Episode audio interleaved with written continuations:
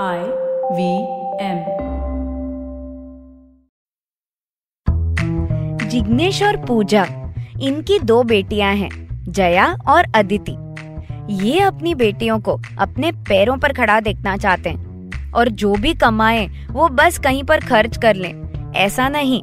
Properly उन्हें finance की knowledge वो देना चाहते हैं और बस इसी जरूरत से उन्होंने मुझे एक दिन कांटेक्ट किया।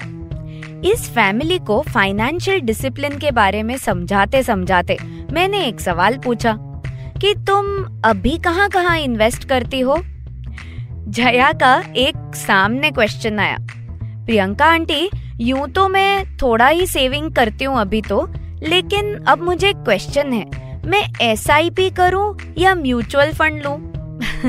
ये अटपटा सवाल और इसकी चटपटी जानकारी लेकर मैं हाजिर हूं आज की एक चुस्की फाइनेंस लेकर।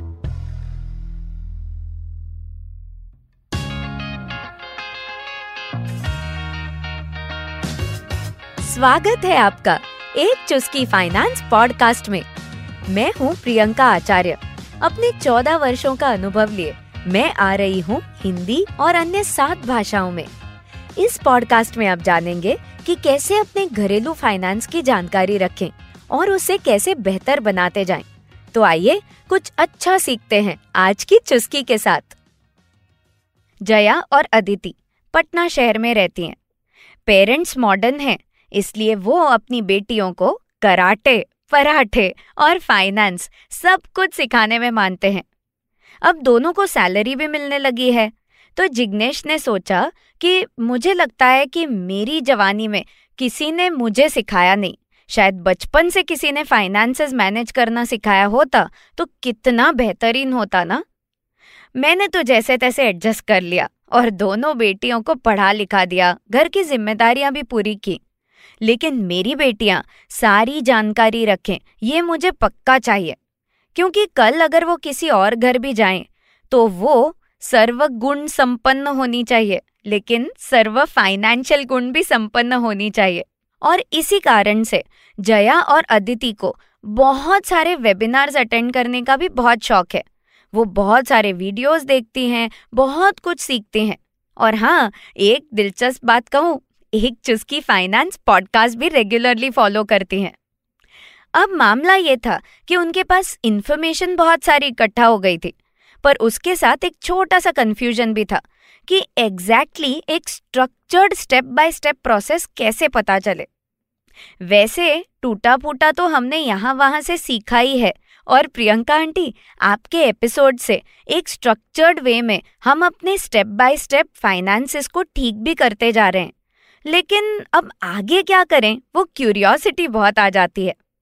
उसमें जया ने एक बहुत बेहतरीन सवाल पूछ लिया, प्रियंका आंटी फिलहाल तो मैं थोड़ा थोड़ा सेविंग ही कर रही हूँ, पर मेरे फ्रेंड्स बहुत म्यूचुअल फंड के बारे में बात करते हैं, तो मुझे ये बताइए ना, मैं एस आई पी करूँ या म्यूचुअल फंड लूँ? जया के इस सवाल ने मुझे प्रेरित किया कि मैं आपके लिए लेकर आऊँ एस आई पी और mutual fund related episodes.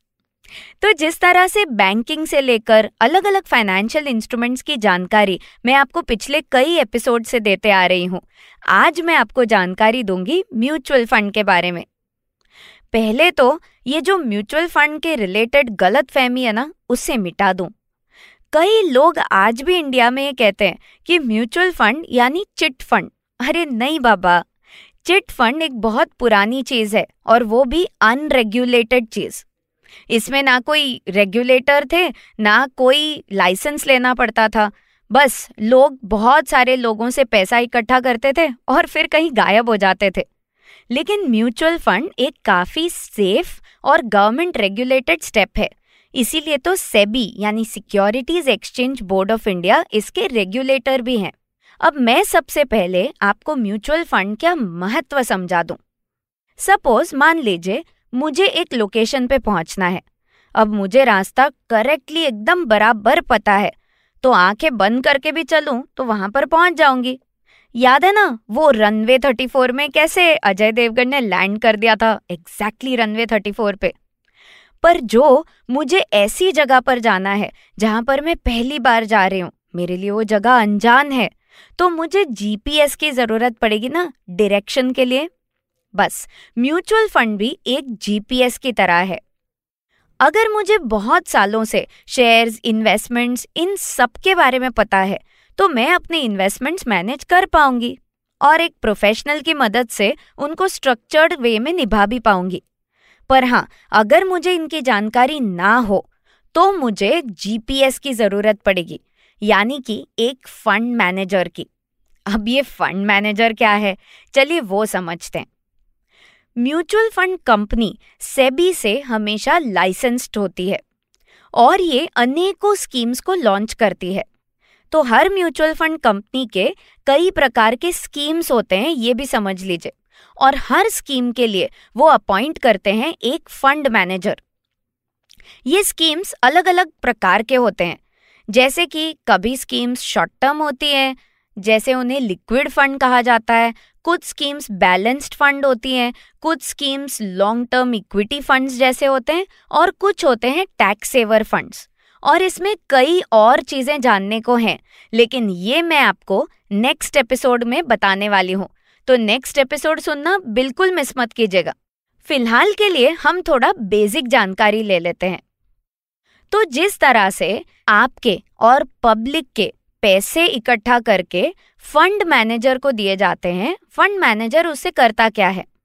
Fund manager का ये काम है कि वो उन पैसों को मैनेज करे, करेक्ट जगह पर स्कीम के एलोकेशन के हिसाब से इन्वेस्ट करते रहें और उसे हमेशा रेगुलरली ट्रैक करें, जिससे कि उनकी वैल्यू बढ़ सके।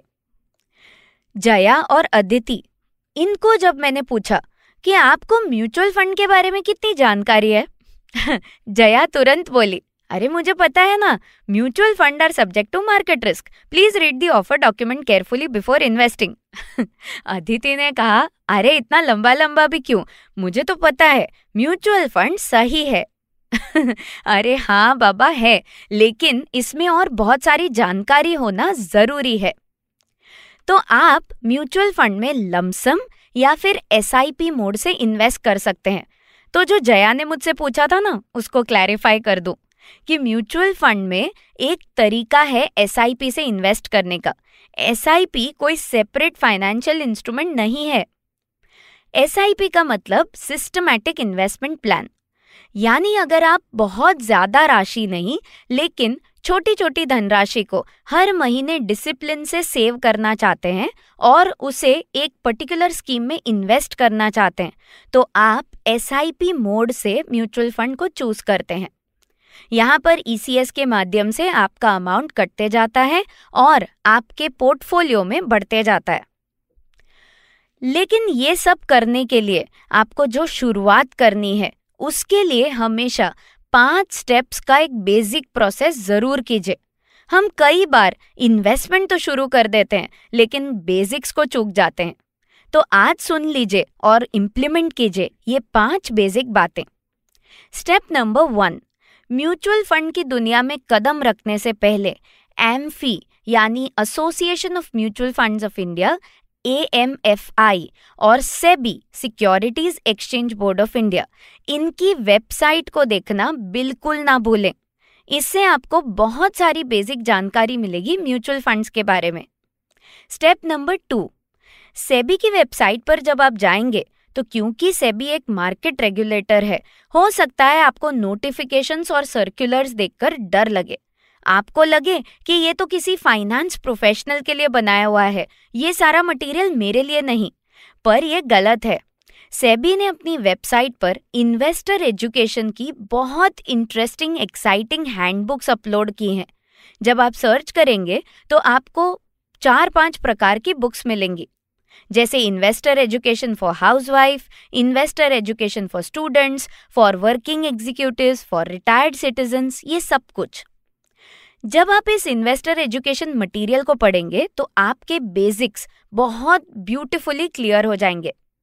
अब स्टेप नंबर थ्री, ये जेनेरिक बेसिक्स की जानकारी के बाद अगर आप म्यूचुअल फंड की किसी स्कीम को चुनते हैं तो पहले म्यूचुअल फंड की फैक्ट शीट को जरूर मंगवा लीजिए और उसे स्टडी कीजिए।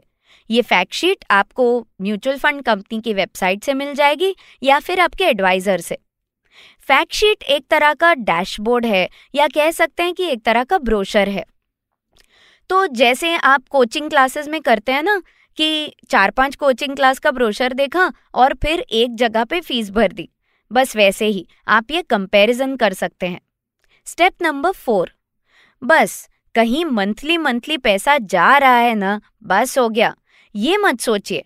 खास देखिए कि किस स्कीम में वो एसआईपी हो रहा है। ये स्कीम की डिटेल्स आपको फैक्ट शीट में भी मिलेंगी और अन्य डॉक्यूमेंट्स जैसे केआईएम इनमें भी मिल जाएंगी। स्टेप नंबर फाइव, जब तक इन्वेस्टमेंट किया है तब तक उसे यहाँ वहाँ तकलीफ ना दें। जैसे आपने किसी लॉन्ग टर्म इक्विटी फंड में पैसे निवेश किए हैं तो लगभग आठ दस वर्ष का तो होराइजन होगा ही, तो फिर आठ दस दिन में या आठ दस महीनों में अपना ब्लड प्रेशर ऊपर नीचे मत कीजिए। तो जिग्नेश और पूजा ने तो अपनी दोनों बेटियों के साथ रेगुलरली ये पांच स्टेप्स इम्प्लीमेंट करना शुरू भी कर दिया है, ताकि इनकी बेटियां नेक्स्ट एपिसोड में जो मैं आपको स्कीम्स के बारे में बताने वाली हूँ उसको भी जानकर प्रॉपरली इन्वेस्टमेंट करना जल्दी से शुरू कर सकें। तो आप इस फाइव स्टेप बेसिक प्रोसेस को अपनाने के लिए किसकी राह देख रहे हैं? तो ये थी आज की चुस्की। मैं हूँ प्रियंका आचार्य और ऐसे ही कुछ किस्से कहानियों के साथ आपके फाइनेंस की समझ को भारी बनाते रहूंगी। आपके फीडबैक और सपोर्ट का मुझे इंतजार रहेगा। आप मुझे फॉलो कर सकते हैं Instagram at the rate Priyanka U Acharya पे और लिंक्डइन प्रियंका आचार्य प्रोफाइल से। अगर आपको ये शो अच्छा लगा तो आईवीएम पे और भी शोज हैं जिनसे आप बहुत कुछ सीख पाएंगे। तो आ जाइए आईवीएम पॉडकास्ट के ऐप या वेबसाइट पर। एक चुस्की फाइनेंस पॉडकास्ट और आईवीएम के बाकी सारे शोज को आप सुन सकते हैं आपके पसंदीदा ऑडियो एप्स पर भी। हमें सोशल मीडिया पर अपना प्यार जरूर दें। हम at the rate IVM podcast के नाम से हैं फेसबुक, ट्विटर, इंस्टाग्राम और यूट्यूब पर। तो चलिए अगले मंगलवार फिर मिलते हैं एक नई चुस्की के साथ।